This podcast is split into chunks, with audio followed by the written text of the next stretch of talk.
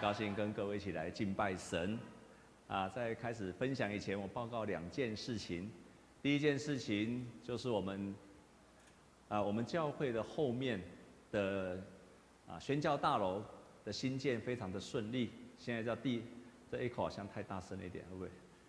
就是那个地下三层，我们都已经非常稳固了，然后那个连续壁也已经非常好了，建造好了。所以在座弟兄姐妹，如果你要愿意为我们教会建堂，不管钱的多少，啊，一百块也没有关系，好，那你可以为这个教会的需要来奉献，啊，感谢神，让我们到今天为止，我们整个教会的奉献已经到了啊八千七百七十万元了，哈，我们用热烈的掌声感谢神，供应我们很充足，很充足，请我们持续为这个的需要来奉献。啊，第二件事情，我们要感谢我们为刚刚的那个儿童诗班，我们来感谢神啊。所以，如果在座你有孩子，你有孩子来参加二场礼拜，可以到旁边的教育馆，可以把孩子到那个地方去。那他们现在都有新词传道，会来那个地方做啊音乐的教导、唱诗歌，很棒，很棒。好，请我们继续的鼓励他们。啊，在前两个礼拜，啊，我有特别来分享。喜乐这个主题，那第一次我分享的时候提醒了各位，耶稣基督非常关心我们的喜乐，主要在旧约也好，在新约也好，你可以看到很多的教导都在教导喜乐，教导不要忧愁，要胜过忧愁，不要害怕，都在教导我们要有喜乐，尤其神的儿女要有喜乐啊，这是第一周我提醒各位，同时也提醒了各位。亲爱的弟兄姐妹，喜乐不是天生的，喜乐是操练来的，喜乐不会自然来的，喜乐是你越操练，就像人的肌肉越操练，它就越坚强越刚强。所以我们跟左边跟右边的跟他讲好吗？说愿你有喜乐的生命，然后再跟他说，你要越操练才会越喜乐。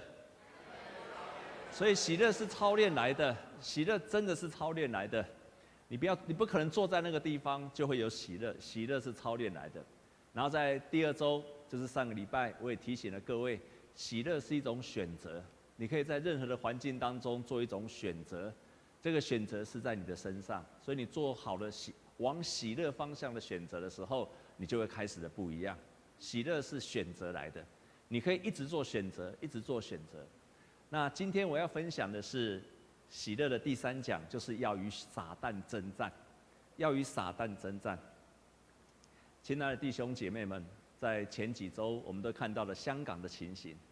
我相信香港人从来没有想到有一天，他们必须要走上街头去争取他们的自由跟民主，而且是好几百万人。这一百万、这两百万的人，他们一定从来没有想过这件事情。他们一定想说，我们的生活应该都是非常稳定，也不会受到威胁，也不会有什么改变。我相信他们从来没有想过有这样子的一天。可是就是因为法令的更改，让几百万人的就愤怒的就开始走上了街头。这件事情让我想到了，就让我们想到我们在台湾自由的民主很久了，所以我们都以为说我们可以长久下去。亲爱的弟兄姐妹，我们今天可以享受自由跟民主，是以前的人奋斗来的。可是我们已经有二十几年都非常的平顺的环境当中，很多人可能出生就在一个自由的环境，所以你会把自由当作是很自然的。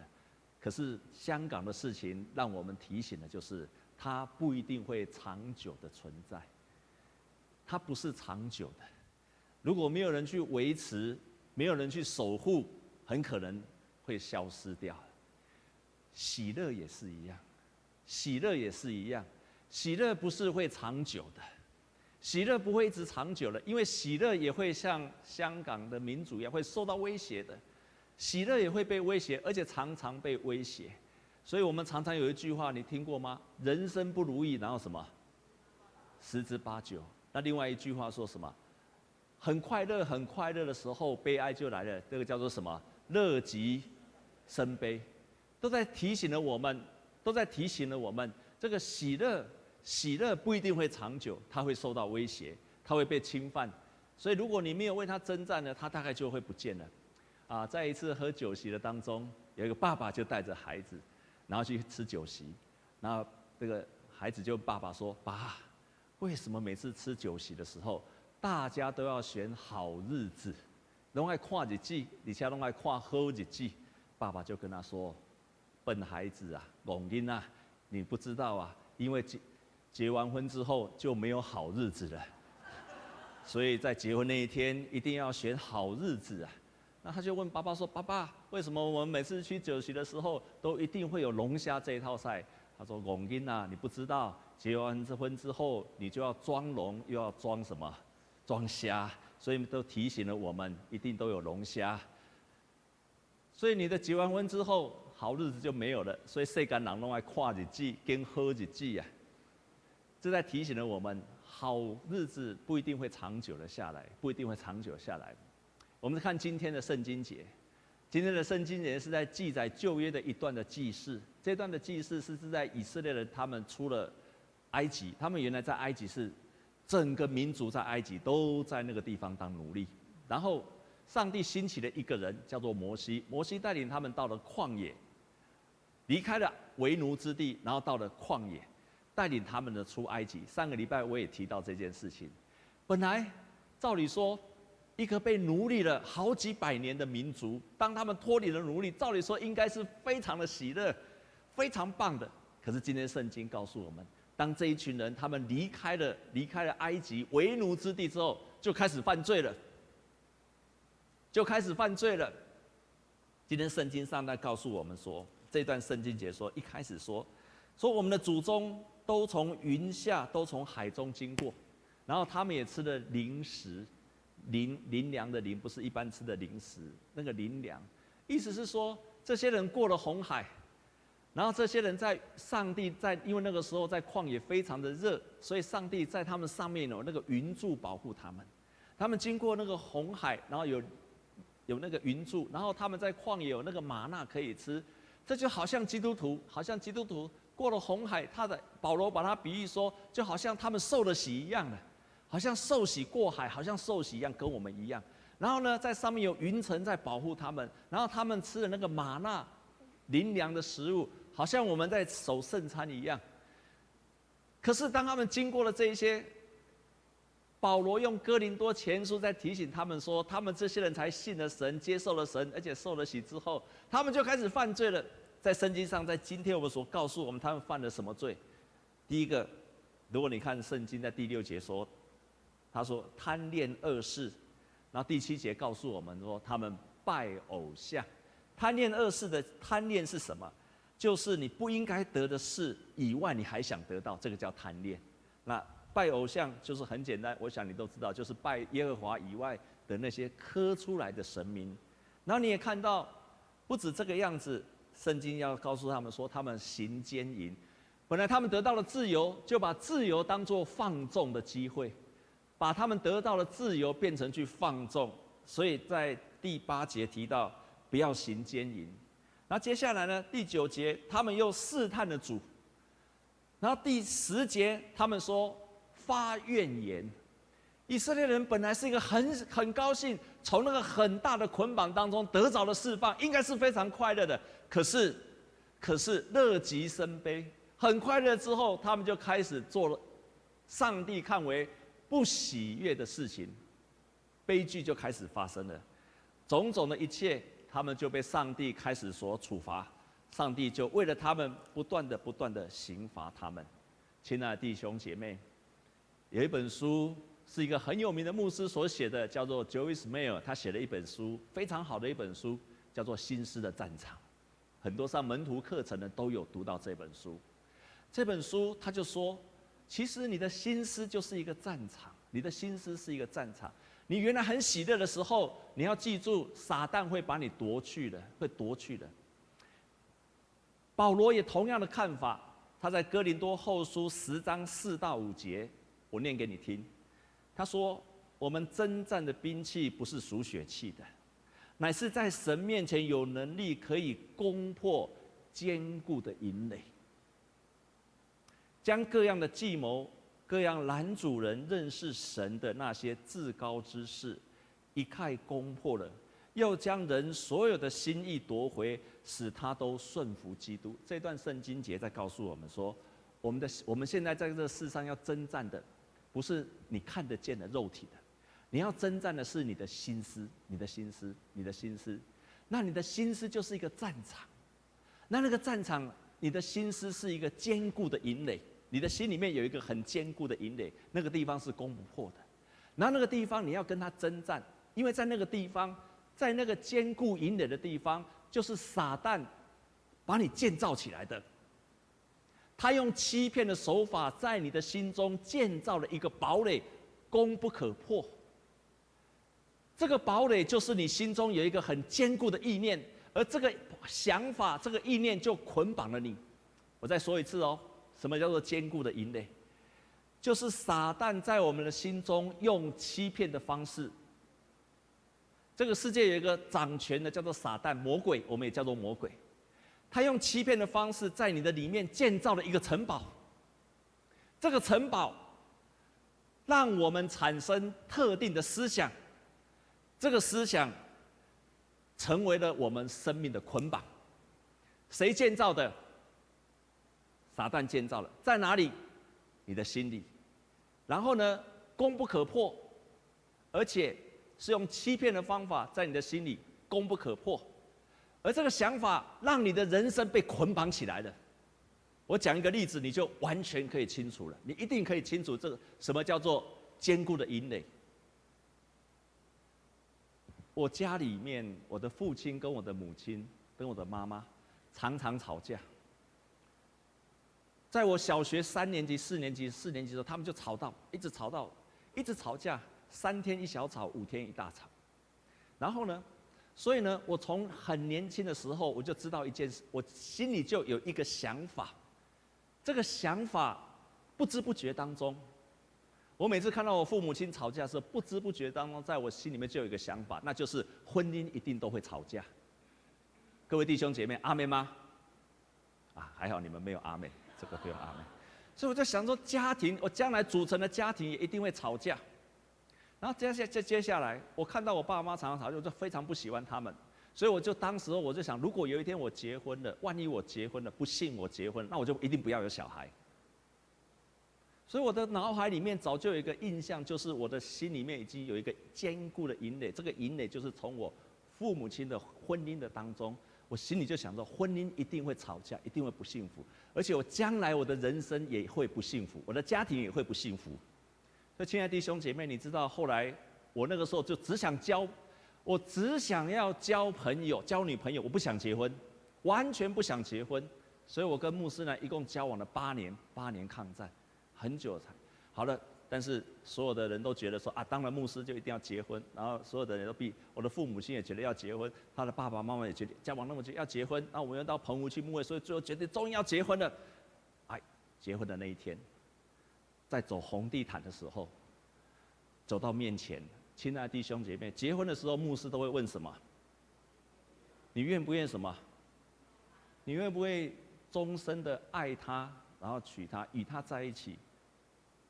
温柔的对他呢，看重他，这个就是誓约。将来有一天你们要结婚，牧师也会这样问你同样的问题。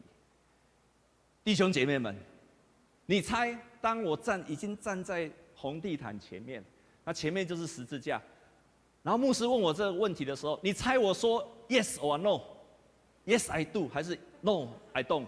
你猜猜看，你猜猜看。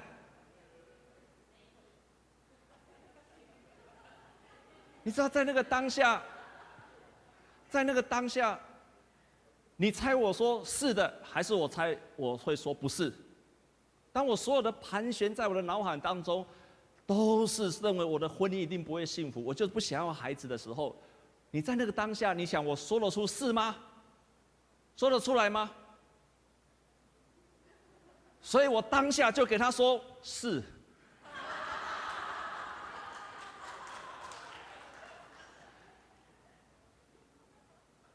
我是那么多人，你还敢说不是吗？我没有那个勇气，但是我可以现在可以诚实的告诉你，我心里面是百般的不愿意。我只想谈恋爱，并不想成这个家。所以这是一个坚固的营垒，它就影捆绑了你的人生。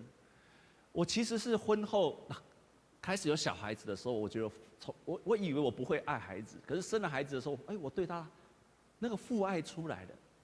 然后我发觉到说，然后跟牧师娘在生活生活在一起的时候，一到现在我非常的幸福。所以我常常想到这件事情，就是那个坚固的营垒会一直捆绑我们。今天在告诉我们说，为什么它是一个属灵的征战？你要跟撒旦征战，就是你要跟你在你心中有一个固着的思想，而这个思想让你觉得你的人生根本不可能幸福快乐的。你觉得你的人生就是受咒诅的。还有，你人生如果经历到很大的重大的变故之后，你就想着我的人生大概就是这样子的，我不可能恢复起来的，我不可能成功的，我不可能幸福的，我跟我的孩子不可能变好的。亲爱的弟兄姐妹，如果你今天在听牧师讲到，你有这样子捆绑的思想，那就是坚固的营垒，你必须与他征战，因为撒旦在那个坚固营垒的时候就限制了你的人生。我们跟左边右边的跟他这样讲好不好？说你要征战得胜哦，然后再跟他讲，他说你一定可以得胜的。当你在征战的当中，最担心的、最要小心的，就是不要陷入自怜，要担心不要陷入自怜。你遇到了问题的时候，我们人都会心情不好，都会苦恼，这是正常的。可是你在征战的当中，如果你陷入自怜的时候，是很大的危机。我最近看了一本书，叫做《胜过忧郁》，里面一个基督徒的医生，他自己从忧郁走出来之后，他这样讲：他说，你遇到了问题，其实你还不会忧郁，你遇到了问题不一定会忧郁。如果你会反击，如果你遇到问题你会反击，如果你遇到了不好的上司，你会反击，那你不会忧郁。如果你遇到了不好的伴侣，你会跟他骂回去，那你不会忧郁。这样了解吗？可是，如果你开始在那个过程当中，如果你会反击的时候，你不会忧郁，但是你旁边的人会忧郁而已。你如果会反击，你不会忧郁。我我上我好几个礼拜前讲一个故事，一个很好笑的事情，就是有个先生跟太太吵架，吵架的时候，太太就到浴室里面去洗马桶，就洗洗洗，一直洗一直洗一直洗，洗完之后出来气就消了。然后呢，又生气的时候，太太又到又到那个。厕厕所里面洗马桶，一直洗洗洗洗洗洗完的时候，哎，又出来了。先生就觉得很奇怪，为什么每次生气的时候你都跑到厕所去？他说：“我都去洗马桶。”他说：“哦，洗马桶也能够消气，哎，这个方法很好，那你就长期洗马桶啊，太好了。”那今天这个太太就说：“太太说，我当然会消气呀，因为在洗的时候我都用你的牙刷。你如果会反击，你不会忧郁的。但是这个基督徒的医师告诉我们，你如果不会反击，不会反击的时候，你开始觉得自怜，自怜，就是觉得自己很可怜，那个是忧郁的来源。他说，忧郁症的人都是自怜，所以你不要陷入自怜。然后我给他一个定义，什么叫做自怜？就是一个问题或事件发生的时候，产生了，你注意听哦，这个太重要了哈，产生了我不应该承受，我是受害者。我需要别人安慰的不快乐的感觉。我再说一遍：当你遇到问题或事件的时候，你产生了我不应该承受，我是受害者，我需要别人安慰的不快乐的感觉，这个叫做自怜。这样子的人常常会说：为什么是我？我为什么这么可怜？为什么只有我？为什么？大家都要找我的麻烦，为什么主管都要找我的麻烦？全部都是什么？我我我我我，你就开始陷入了自怜，所以你产生了一个不舒服的感觉，再加上自怜，就等于忧郁。忧郁症是这样来的。你没有自怜的话，不会忧郁症。亲爱的弟兄姐妹，若是你常常你再好好的想一想你自己常常说的话，你会不会常常说为什么是我？我最可怜，为什么大家都冲着我？老板为什么都专门对付我？为什么不找别人，都找我的麻烦？我的同事为什么光找我的麻烦？有这样情形的，请举手。我不知道你不敢举手，可是你要提醒你自己要小心了，因为这个就是陷入忧郁的来源。我常看很多的社青的人就是这样。有一个博士生，他结了婚之后，然后他就开始怪罪他的太太，要不是我结了这个婚，要不是我太太，我今天早就拿到博士学位了。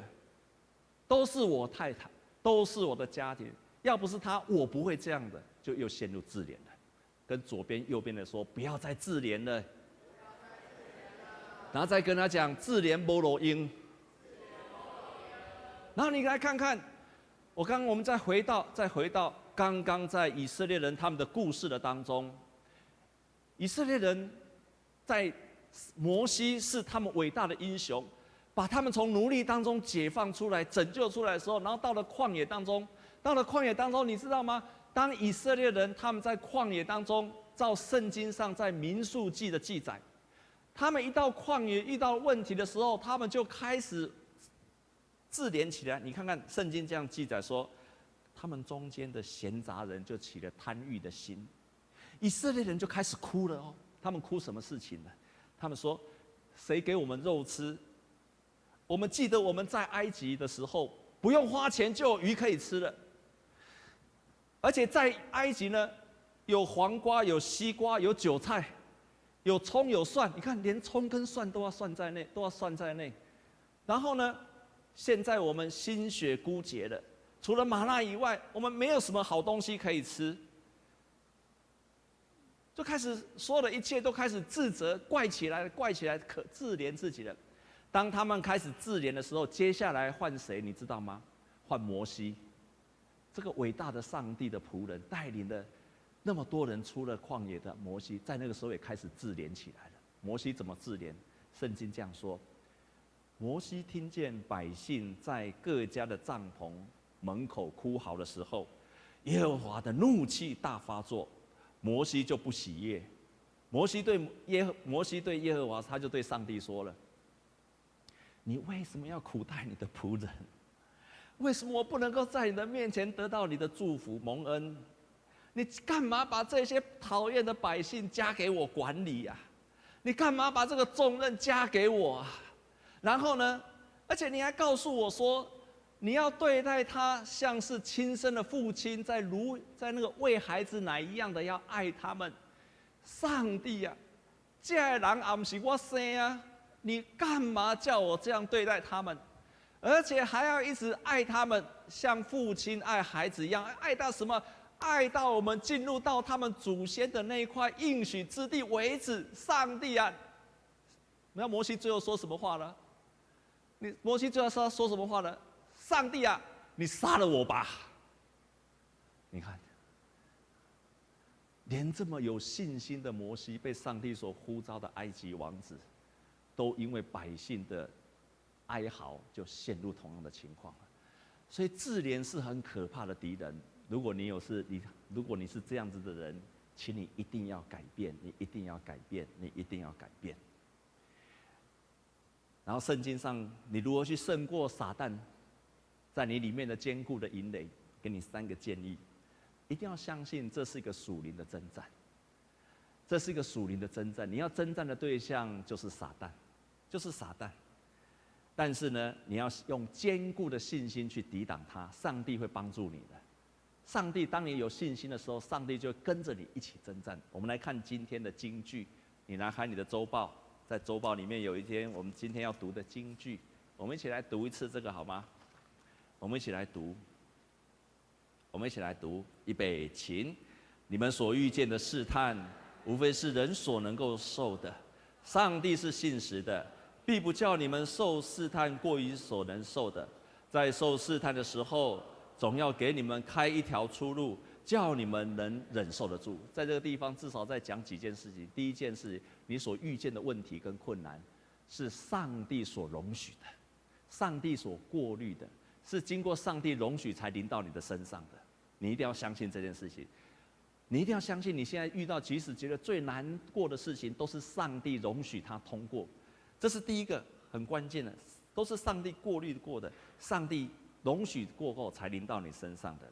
第二个，这边告诉我们说，上帝是信实的，上帝一定会出手帮助你的，他一定会出手帮助你的。那第三个，他说这个是你可以受得了的，这绝对是你可以受得了的。所以这个属灵的征战是你可以受得了，你可以用坚固的信心去抵挡它。我曾经跟一个社青聊天，在跟他聊天的时候很有趣。这个社青他当然跟我诉苦，说他遇到了工作工时很长，没有办法好好睡觉，常常被打断，然后工作又很忙，他完全没有他没有时间能够交女朋友，他没有时间休息，他没有时间睡觉，他真的是忙坏了。哇，就很多，我想这是很多人都遇到的许许多多困难的事情。那我当然是同理心，我也很同情他，我就跟他说没有错，如果我是你。我也一定觉得受不了，我也很难受，我也很多的抱怨，我一定会很多的抱怨。如果像一般的人遇到了你的问题，我相信他们也会有很多很多的抱怨，我相信他们有很多的难处，他们也想要，你也可以选择离开，你也可以选择这个工作，但是我就跟他说，但是你不可以抱怨。他就跟我说，牧师，你既然都知道这样子是很难的。所有正常人的人遇到这件事情，都一定会抱怨，一定会抱怨，一定会心情不好，一定会忧愁。所以牧师，你的意思是说，正常人都会这样，所以你是要叫我变成不正常的人吗？正常人都是这样的话，那牧师你要叫我变成不正常的人吗？又不可以抱怨吗？感谢神，当下圣灵感动我，也就是我今天要告诉你们。也就是我，如果你有这样的想法的，就是我现在要告诉你的，没有错，你要当不正常的人，没有错，所有正常的人遇到同样的情形都会抱怨，可是你要当不正常的人，你要当不正常的人，你不可以抱怨，没有认识神的人可以抱怨。可是你是认识神的儿女，你就不可以抱怨。为什么？很简单，因为你抱了怨的时候，你抱怨的时候，神的祝福就停止了。多严重！第二个，照这一节圣经所说的，你开始抱怨了，你就没有出路了。这就是我告诉你说，你为什么要成为一个不正常的基督徒？不是正常的基督徒，不正常的人。阿门吗？你们好像不太相信我说的话，真的，你一直抱怨的时候就没有出路了，而且你在一直抱怨的时候，不止没有出路，完全阻绝了你在所有的祷告，完全的阻隔了神要带领你的出路。但是很奇妙，当你开始不抱怨的时候，禁止抱怨的时候，路就来了。容不容易？容易吗？不容易。所以你要当个不正常的基督徒，你当个不正常基督徒，你就成个不容易的基督徒，那才叫做正常的基督徒。这才叫做正常的基督徒。我很深刻的体会到这一点。当我开始操练，对任何事情都不再抱怨的时候，那要做什么？今天我所读的圣经节的另外一处，在腓利比书告诉我们。很清楚的告诉我们，他告诉我们说，你要靠主常常喜乐，而且呢，你不要挂虑，只要凡事借着祷告、祈求和感谢，将你们所要的告诉神，神所赐出人的意外平安，必在基督耶稣里保守你们的心怀意念。我们一起来读好吗？谢谢。我们一起来读预备起，应当一无挂虑，只要凡事借着祷告。祈求和感谢，将你们所要的告诉上帝。上帝所赐出人意外的平安，必在耶稣里保守你们的心怀意念。你看，当你不抱怨的时候，接着祷告祈求，然后到最后感谢，上帝就让你们得着了意外的平安。这是第一个我提醒你的，在属灵的征战，用祷告坚固的信心去抵挡你那个错误的思想。去抵挡它，用祷告去胜过它。祷告到祈求到你会感谢，你知道这是上帝所容许的，你就会感谢的。这个时候你就胜过了，你就胜过了撒旦了。阿门吗？我们跟左右的说，你要做属灵的征战，你一定会得胜。第二个，我给你的建议就是，有时候你必须勉强自己为所经过的事情来感谢。为自己所经过的事情来感谢，为自己所经过的事情来感谢。我们在父母小组有一个很好的讨论，这个讨论我觉得太有价值了。那就是有一对，啊，有一个弟兄，他就提出来说，他很多的担心。那我就觉得，哦，你担心什么？因为他有贷款，然后，然后呢，那那他准备要结婚了，但是呢，他会担心他钱不够。好，因为他讲了好几次，有时候我也不太如何去回答。我知道可能在座很多的社青都有同样的问题。但是那天在分享的时候，另外一个弟兄，这个弟兄结婚已经二十几年了，我觉得他的分分享超超级好的，他就跟他说，我们以前结婚的时候，我们也有买了房子，我们也负债，我们要每要付房贷，然后我们也生了一个孩子，所以我们要两两个大人，还有一个小孩子。但是每一天我们把这些房贷啊、生活啊什么扣掉之后，我们发现到说，我们交这个交那个，他说我们大概只剩下几千块钱，八千块钱两大一小要生活。他说你可以想想看，我们很拮据的情况下，然后这一对说，那一对这对年长的夫妻年长的夫妻就突然这样说，奇怪，可是那个时候我们一点都不忧愁。哎，这两对的对话超有意思的。那一对五十岁左右的就说：“可是我们一点都不忧愁。”我在想说，奇怪，大家的条件都一样，为什么这一对会忧愁，那一对不忧愁？而且那个他说，我们是在结婚二十几年前了，我们一点都不忧愁，啊，这个很多的忧愁。然后我就想到，哎，因为现在很多社青不敢结婚，因为他觉得什么没有钱，对不对？所以不敢结婚。我说不对啊。我以前结婚的时候，我们也没有钱，那对夫妻我们也没有钱，我们有欠债，我们的，可是我们却一点都不忧愁，因为我们知道我们已经有个固定的工作，啊，工作我们只要好好的在一起，夫妻同心，然后什么，乌头嘛变做啥，黄金嘛，听有无？夫妻同心，泥土也变黄金。他说，只要我们省吃俭用，我们好好的赚钱。稳定的生活，我们就会慢慢的把债还掉，然后我们生活就会起来了。所以他们一点都不放心。弟兄姐妹，你看这两种说法，差别在哪里？差别在哪里？我今天要特别要鼓励我们社区，一定要结婚了。没有钱，只要有稳定的工作，你有稳定，他有稳定工作，就要去结婚，这样懂吗？不然教会都不会增长。就勇敢的去结婚，如果他的。你跟你所爱的人都有稳定的工作，那就去结吧。不要害怕，也不要担心，因为我他一讲我通了。请问这两种观点差别在哪里？为什么一这一对同样的条件下，这一对很有信心，那一对没有信心？我觉得这个年轻人所讲的是很多我们这个社青正在面对的同样的问题。为什么？因为。你如果一直看我不够，我不够，我不够，永远不会快乐。可是如果另外一个角度，你说啊，我已经做到了，我已经做到了，我已经做到，你就每一次都会有喜乐。可是你为了这个目标，你常常从这边看，我还没有到这里，我还没有做到，还没有做到，你就永远不快乐。一样同样的目标，我从我这边开始看，我已经做到，我已经做到，做到，做到，做到，做到。啊，这个从这边从上面看下来，永远那么做不到，做不到，做不到，做不到。就是一个角度的转换，你就可以感谢神了。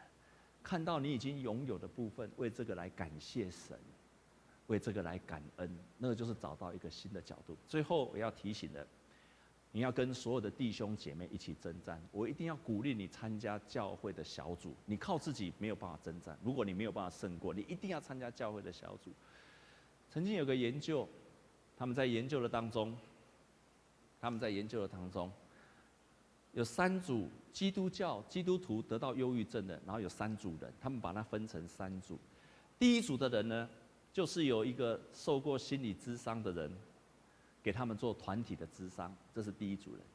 第二组的人呢，就是让一个属灵的长辈教导他如何祷告。第三组的人呢，就让他回去自己祷告。过了一段时间，几周过来之后，很明显的看到这三组有所不同。第一，有那个心理智商的人呢，有百分之五十八的人，一半多一点的人有很大的进步。另外一组呢，有人教导他如何祷告的，有属灵长辈教导他如何祷告的，高达百分之七十五。很大的进步，而那个常常自己说我自己会祷告的人，没有一个得到，没有一个得到健康。弟兄姐妹，这个实验告诉我们一个很要紧的，不是祷告就有效，不是祈祷的有效。若是你所有的祷告都重复的，同样在自怜，而没有一个方向，你再怎么祷告，不会有果效的。这就是为什么你需要跟人连结，参与在团契，参与在小组，好的属灵的长辈告诉你祷告的方向，在祷告当中。你要一个信心的行为出来，你就往前跨了一步。这句话我绝对可以跟你保证。